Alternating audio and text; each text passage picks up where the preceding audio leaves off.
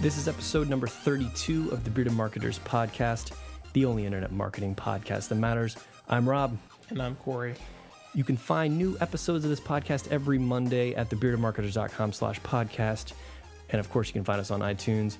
We're also on all the social media networks that matter Twitter, Facebook. I think Twitter is the one you want to definitely be following us on, though. We post a lot of things there that we do not get a chance to talk about on this podcast. Tonight, we have a lineup. Uh, I think we're actually going longer than we normally do with our number of topics. Give me some more juicy topics. Yeah, exactly. We're covering a few things with Google. We're going to be starting it off with um, some new features in Google Analytics that lets you look at some demographic data on your visitors. We're going to follow that up with Google's Matt Cutts is talking about some content and the amount of content on your website and the SEO implications of that. And iOS 7 reporting Google properly. AdWords versus Bing for small and medium sized businesses. Are you missing out on some potential opportunities there and some cost differences? And lastly, wrapping up, it is the holiday season. So let's go over some cart abandonment rates, set some benchmarks, see how you stack up, and let's get ready to get our shop on because it is the tis the season. but before we get started, as we do every week, we talk about what we're drinking tonight. Rob, what you drinking? I'm trying to grow out the beard for the holiday season, as you said. So I am doing Johnnie Walker Black straight. Well, straight. There's some rocks in there. you got to cool it down. Sorry. What are you doing? I'm actually doing a sidecar, which is quite tasty. So gotcha. we'll tweet out the recipe for that. Maybe, maybe not. we talk, we, I think recipe we say for mine: pour in glass, add ice. Let's go ahead and get started. So, Rob, kick us off. Google Analytics releases some demographic information and data in the accounts. So, what does that mean? Yeah, absolutely. So, obviously, Google Analytics, as it is right now, has tons of data in there that you can spend forever looking at that doesn't really matter. But now they've released some interesting stuff that I think it's going to be interesting to see the different strategies that marketers come up with. So, Google Analytics is now tying in with what is it, DoubleClick? That is correct. DoubleClick to get some demographic data on your visitors, things like age, gender, interests, and the categories of other websites that they're looking at and how often they look at those websites. Mm, kind of like affinity data or right. Yeah, I think that's what they call it. So there's a few things to get this set up. It's actually not just by default in your account. So what you're going to need to do is update your analytics tracking code. There are a few changes you need to make over to the sort of double click version of that. Um, you can obviously just Google this to get the specific the specific directions. You're also going to need to update your privacy policy. Um, then you're actually going to need to go into your analytics account and enable demographic reports. This is kind of roundabout how you have to do all this. And then finally, in your admin section, you're going to have to enable again demographics and interest reports. Once you've completed all of these things, you now you have win. right. You now have the power to create segments on your visitors that again allow you to break down things like age, hmm. um, gender, uh, and I think the really interesting thing here is, like you said, the affinity categories. So categorize visitors taking into account their lifestyles, things like music lovers, gamers, technophiles. That kind of stuff is going to be really interesting to see how you can break that down and how those people use your site in different ways, especially for sites like e-commerce. And that'll be interesting to see how those different categories use your website. It might be interesting as well too, you know, I'm thinking as a marketing manager to use some of that information to learn about where I'm doing my placements. So if I'm serving up ads different places, uh, sometimes, you know, we pick sites because we get a lot of traffic from them. Uh, but we want to know a little bit more about those visitors. So I think some of this segment data can tell us, you know, if we're running ads on, let's say like Mashable or and it doesn't matter any site what are the typical people that are coming in from those paths so I can craft my marketing messages to be maybe a little bit more relevant to them and maybe garner some more attention uh, and just learn more about these traffic patterns, but also how those people perform on my site. Maybe we find that females or what DoubleClick identifies as females coming into my site really struggle. So, how can I cater my message to be a little bit more gender neutral? Maybe I'm doing something in particular with my site that's turning off that demographic. And maybe I can't necessarily extrapolate that from just thinking through it. Maybe I need to do some usability studies or something like that. But I think that information, like you talked about, can be uh, very valuable. Yeah, I think that is going to be one of the most, I think, interesting things to dive into to find out. Okay, like men don't spend nearly as much time on our site. What does that mean? What are the implications we have of low that? attention spans. Exactly. It's especially on Pinterest. But it's things like that that are going to be really interesting. Not- noting that the 18 to 24 year old crowd tends to share way more often than anyone else. If you've got your funnels and event tracking set up properly, you can really get some really good information about all that.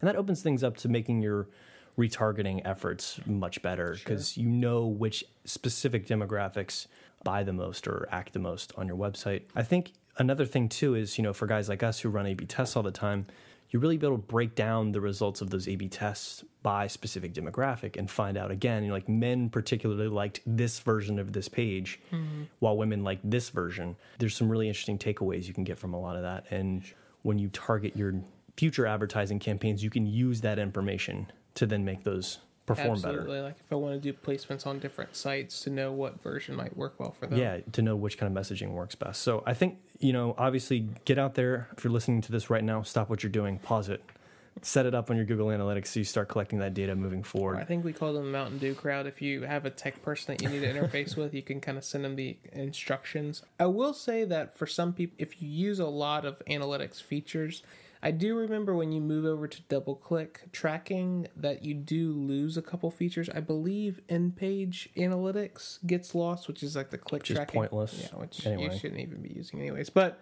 just make sure that you read through all the caveats of when you switch your tracker over. But we'll tweet out the link for that. But definitely some really interesting data that I think empowers us as marketers because there are tools that do this. Things like Coremetrics. I know benchmarks versus some of these demographic data and things like that. But a lot of the tools that serve you similar data can be very expensive. So I think mm-hmm. it it does equip us with tools that we may have foregone in the past because of cost. So check it out demographic information and analytics it can definitely give you a leg up on the competition but also give you better insight into people into your site all right the next topic that we wanted to cover google on blog spam so for a long time now i felt that Story time. in the in the past there were a long long time ago cue flashback effect on the uh, video there was a time where more content that you served to Google provided you a good SEO benefit.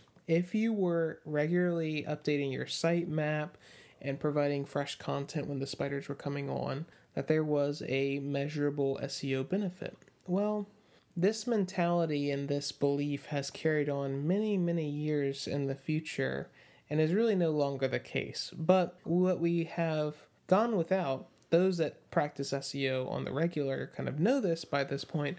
Anyways, Matt Cutts, the man that heads up the spam department and the policy department there at Google, was asked directly this question, and I think they're like weekly or bi weekly series where they answer questions live on video about does more content provide a SEO benefit for your sites? And basically, what he said is strictly speaking, just because you have more pages when Google comes and visits you does not mean you get any more ranking value. So, having a 500 pages versus 400, that does not correlate to any search engine ranking benefit. However, the more content that you have, the more propensity that you could have to have some keyword relevance and some other things as long as you're writing good content.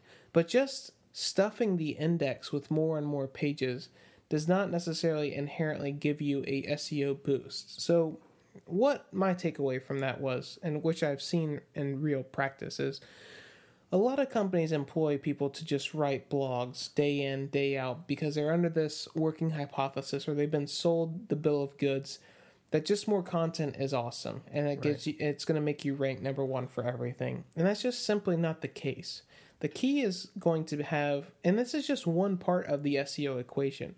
The key is having good engaging content stuff that's actually really well written, stuff that people share, stuff that people find valuable and actually engage with. Just having a diarrhea of content all throughout your site that Google comes and scrapes does not mean that you're going to inherently rank better. Right. It still boils down to having good engaging content and a lot of other factors. So, long story made short, stop with the blog spam and just the amount of money that companies spend on this and the effort could be better spent in so many other areas. We have some really hard evidence now on this, so it's time to kind of mature up from some of our SEO tactics and get beyond just blanketing, carpet bombing our site with just more and more content each time, hoping that that just works out well. You know, I'm I'm kind of surprised. I don't know the method by which Matt Cutts chooses the questions to answer. This seems like one though that uh, most legitimate SEOs would know the answer to. I, I mean, you know, I don't think I've heard anyone really say outright that, you know, a website that just has a ton of content just by it the nature of that seems like an authorities type site by Google and would just rank in general better.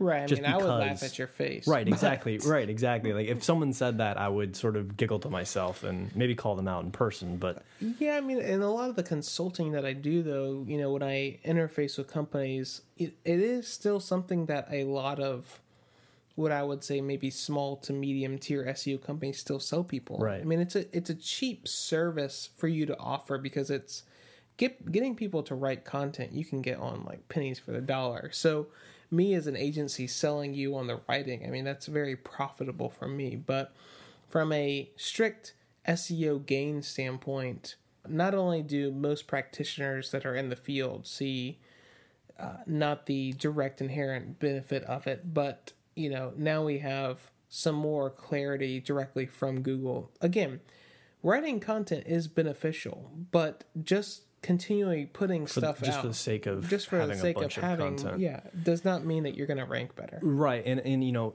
especially with a lot of the changes to Google, even the intended effect of having a ton of content, which would be to sort of try to rank for a lot of long tail keywords if mm-hmm. you don't have a real authority website. I mean, that has disappeared. I mean, Google is not going to rank your no name website for all of the thousands of BS content pages you have out there. So, it- in both ways, it doesn't make sense to do. Um, so I just sort of found it interesting that he would answer what I would assume is a I think you'd be surprised. knowledge level. Think You'd be surprised. All right, keep that in mind. If you are someone that just employs someone just to write content day in and day out in the hopes of Let him go. ranking, let them go, or ask them what the real strategy is. Or build links. How about that? That's, Come on, that's the preach better- it, preach it, brother. Yeah. Um, but again, just throwing content out there and hoping something sticks to the wall is not a viable strategy, and your time is better spent in some other areas. So, take a look at the video. It's informative and maybe be a revelation to some of you. Anyways, moving on. iOS seven finally fix your shit. Rob, Yeah, enlighten exactly. us. So I'm sure everyone's been aware of Google Analytics and and Google stop sending you refer information for keywords, right? So everyone hates this. You no longer know which keywords you're getting traffic for. In a similar vein, Well, not just Google Analytics. I mean, well, right. So every platform. every platform, yeah, that's just the one I use day in and day out. But in a similar vein, previous versions of the iOS software, so the software that runs on iPhones, iPads, was actually attributing Google traffic incorrectly. So if someone on an iPhone went to Google.com and searched for whatever it was, clicked on your website, in your analytics platform, it would actually show as a direct traffic visitor, mm-hmm. as if someone had just typed in the name of your website instead of having come from Google. So that was a huge issue. And obviously, I mean, there's massive numbers of iPhone and iPad users out there actively browsing the internet. And, you know, your stats wouldn't reflect how they were actually using your website and where they were coming from. So with the latest rollout of the iPhone software, which I think is what are we in now, like a month, month, two months now? It's been out, like iOS 7 for both iPhone and iPad. It Seems iPads. to be a polarizing release, but maybe they all are. Right, new design overhaul. So anyway, along with this, uh, all the apps built in and the built-in sort of search functions have corrected this issue. Gotcha. They are now properly attributing search traffic from coming from Google as coming from Google. Um, un- unfortunately, still not passing the keyword data because that's Google's doing. You But- can get it through website or webmaster tools. Webmaster Tools, right. So there's a roundabout way to get it. But interestingly enough, this is a sort of side note Google's Chrome app in the iPhone still does not properly track Great the job. traffic through. Right. I wonder if that's like on purpose, some sort of Google stab at the iPhone users. So that was sort of just like an interesting. Yeah, definitely. Just I so you know. Through some of my learned. partners, we can uh, maybe we should. Uh, it'd be interesting to put in the more you know sound effect, Bling, star rising. Um, but many of my partners, I mean, iOS constitutes a segment of traffic that's worth note and it's actually put some weight on the site. So if you notice some reshuffling of your analytics, maybe your channel data is Yeah. getting shaken up a bit. And again, it's not just Google Analytics, it would be really any metrics platform because they all rely on the same signals. But if you have noticed a slight shakeup, that might be because the iOS 7 fix. So check out a tweet we'll do about it, uh, see if your metrics are kind of mirroring that, and there's uh, no reason to jump. It's just a change that iOS has done and is fixing up your data. Next topic, wanted to talk a little bit about AdWords versus Bing for small and medium sized businesses. So that's really the niche that I particularly work in on the consulting side. And one of the first things that we do sometimes when we come in and, and do a marketing plan is looking at where are we garnering our clicks from.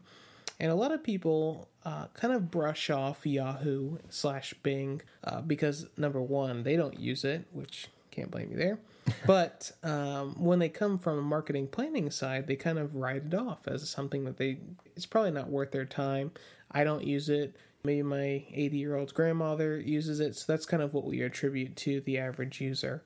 But there is quite a bit of data out there that, depending on what area you work in the industry, whether that's lead gen, e commerce, uh, nonprofit, any of those, that Bing slash Yahoo, Bing slash Yahoo can be a good source of traffic for you uh, and one that is less competitive and cheaper to acquire.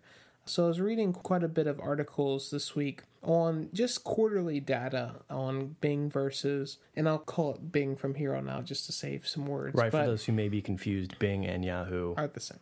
are powered by the same ad Correct. platform. Okay.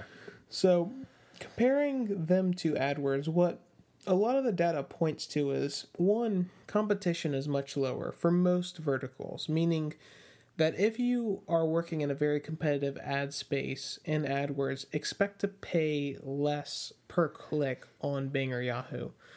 Now, the trade off there is twofold sometimes. One, your volume is lower. So, as a percentage, Bing and Yahoo, I mean, the numbers are jostling around all the time, but usually constitute between, you know, 30 to more in the line of 20% of search volume. So, you're, it's a much smaller pie you're going after. But also on those said platforms, the average click through rate on your ads is also much lower versus Google. Now, there's probably a lot that goes into those numbers. One, how they're serving those ads versus Google, the algorithms that go into recognizing keyword relevance versus what you're bidding on, but also just the demographical makeup of people who use Bing and Yahoo versus. Well, I would think the design element it, it may be actually a big as well. factor too. Google has a more optimized ad click through design than Mm-hmm. Bing does. So, you know, it was kind of more of a reminder for some of the businesses out there. If you haven't really considered Bing or Yahoo uh, as a viable platform, I would say give it a chance. Um, I will say that in my own experience, there is some significant data deviation when you start going through their search partners. So, for those that are familiar, with running PPC ads, there is a difference when you're running ads directly on Bing slash Yahoo versus the syndicated search engines that that they power. So watch that information, but also be prepared to spend a little bit more to kind of find the mix that works well for you, uh, and see how that traffic converts. And don't expect that your ads have a very similar click through rate versus AdWords. But what you should find is your competition is a little bit less and your average cost per click is a little bit lower. So play around with Yahoo and Bing. Make sure you're you are using enough money to kind of find a mix that works well for you or you're giving it a true test. But you might find that it is an unexpected gold mine of visitors that you previously had wrote off. Yeah, I think sort of my plan always and back in the day when I was doing smaller affiliate tests and things like that trying to you know generate revenue via CPA networks and things like that was always that it was much easier to get a campaign up and running on Bing than it ever was to get something running on mm-hmm. AdWords with a small budget just because of things like well I mean like you said just the cost per click being much higher on AdWords in and of itself was an issue but things like quality score and account mm-hmm. score and all of this stuff made it hard to just get some test traffic going through the account was just a lot easier to do on Bing. But I think all those other things hold true. I think the another thing you're going to find is just the demographic differences between Bing and AdWords end up a keyword that maybe works really well on AdWords doesn't work at all on Bing or vice versa. Mm-hmm. You notice a lot of those types of things happening, or even just niches and industries. Some work fine on Bing, and you can't just monetize those in the same way on AdWords sure.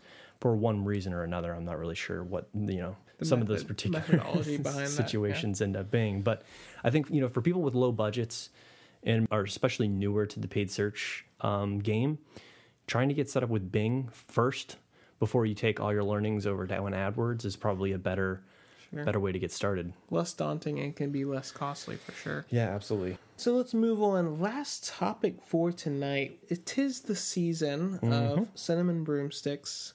I have Thanks- three. Thanksgiving is in the air and Christmas is upon us shortly. So we wanted to go over some e-commerce metrics of abandoned cart emails. Just some things to keep in mind because it's surprising to me how many people do not actually have well thought out abandonment campaigns in this day and age, which, you know, where the technology is quite really easy to set up. So if you don't do that and you're running an e-commerce store, come on, get with it because it is an easy sale for me. Um, and the numbers really speak to it being worth your time. So to put some kind of mustard behind that statement, as a couple industries of note, so some of these numbers are from Sales Cycle, which uh, samples 200 of the largest e commerce stores, so an interesting sample size. And out of the top retail segments, so you can kind of learn how to gauge yourself and where you might stack up. Travel saw an 88% abandonment on orders, which probably is conducive to how many people comparison shop in Checking that industry. It out, yeah. Yeah, yeah. Fashion 69.8%, retail 72%. So, looking through some of the numbers, see how you kind of stack up. I mean, it's interesting to me. A lot of the e commerce stores that I might work with get very antsy about how high their abandoned cart rate is uh, for what they would expect. I mean, everyone thinks that they sell the best stuff, so they're shocked when people actually don't buy from them. But you got to remember that the opportunity to comparison shop is much easier online. You know, it's a hassle when I'm in my car, it's hot here in Florida, and I have to drive around and kind of look for th- certain things. But uh, at the at today's day and age, and the average wherewithal of the user to comparison shop online, it it becomes very easy for me to kind of check out the landscape, and I think that's what constitutes a lot of the abandoned cart rates. But also, a lot of people just do a poor job on their website, so that's probably part of it as well.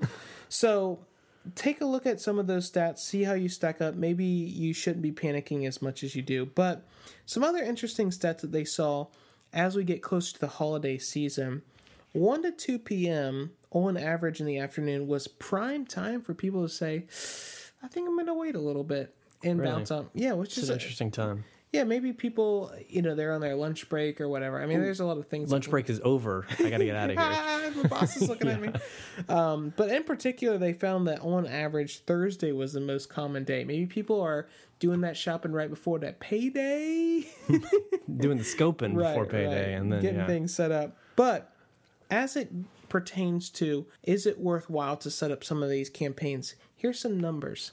Listen closely. I got my pen out. All right, so Nearly half of all cart abandonment emails are open. 46% of cart abandonment emails are open. Damn. So, number one, worthwhile. And that is a rise Q3 going into Q4. So, people are paying even more attention to that. Over an eighth of the cart abandonment emails are actually acted upon. So, 13%. And I would say out of most of the emails that I receive, they're really poor. So I think that some people probably could get 20, 25% in the neighborhood of that and, and expect that if you're doing a, a well thought out campaign. And then over a third of those clicks lead to a purchase back on the site. So, I mean, we're talking, this is an easy process for you to automate that you don't even have to manage day in and day out. Now, I think it's worth your time to test some of this stuff and monitor it, but this is like free money left on the table that you can easily, easily automate. But here's here's something to uh, chew on. That the AOV, so the average order value of these purchases that come in from abandoned emails, are, is actually 19% higher than normal store purchases. So not only do you have this automated system to reach out to people, hey, we saw that you had a problem. Uh, we just wanted to reach out and to see if we could help. Not only can you set up this automated process to kind of follow up with these users that never convert, but on average, when they do come back, they actually spend more, almost 20% more than average visitors. So if you're not, if again, if you're running an e-commerce store, why aren't you doing this already? Wow. And if you want to, if the, if you are still on the fence, here's something the last thing to chew on. On average, from these 200 top e-commerce sellers, the average value that they saw returned back to the company for each abandonment email that they sent was five dollars. Wow. Why okay, be right you back. I'm setting this up right now. um, wow, those are those are amazing. I think future topic. Those numbers just are blowing my mind. Literally, Mm-hmm. um, I think we need to do a sort of how do you set this up? Like, what are some of the guidelines for these things? How do you reel those people how, in? right? How often do you send these? Like, do you That wait was me a doing day a fishing to? motion, reeling it back in.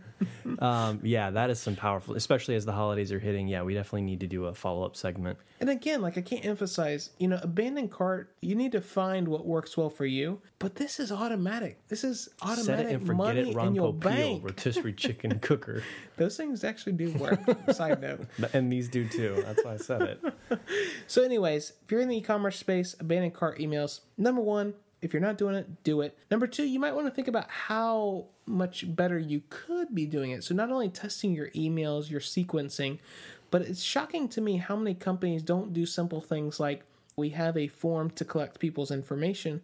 They wait till that form's actually submitted to actually generate that abandoned cart record instead of once someone focuses out of that name or that email field capturing that they wait for the form to be submitted. So they they cut their abandonment pool maybe by half or even more. So if you're already running an abandoned cart process think about how much more smartly you could run that. Maybe run some tests on different emails different sequencing about when you're sending out these emails uh, what you're messaging, but also how you're collecting that information as well. Maybe you can move email up closer in the funnel to collect that information a little bit sooner, and again, broaden that pool because, man, at five dollars each email I'm sending, I'm trying to send out as many emails as I can because I'm hungry. so, anyways, that has been episode number 32 of the Bearded Marketers. Great range of topics, I would say, tonight. If you have a suggestion for a topic, give us a call 904 270 9603. Rob waits day and night by the phone, hoping people call and leave your funny messages, your I'm lonely. Please call me. your topics of suggestions. If you don't want to call in, submit us a message, thebeardmarketers.com. Check the site out. We got a lot of good information, not only a podcast, but we have tune up videos where we take everyday websites and get our construction hats on and see what we would change for increasing conversion. Rob also puts together some great research topics in our customer insight section. Suggest some topics for us to talk about. But until next time, this has been Robin Floyd, we'll see you next week.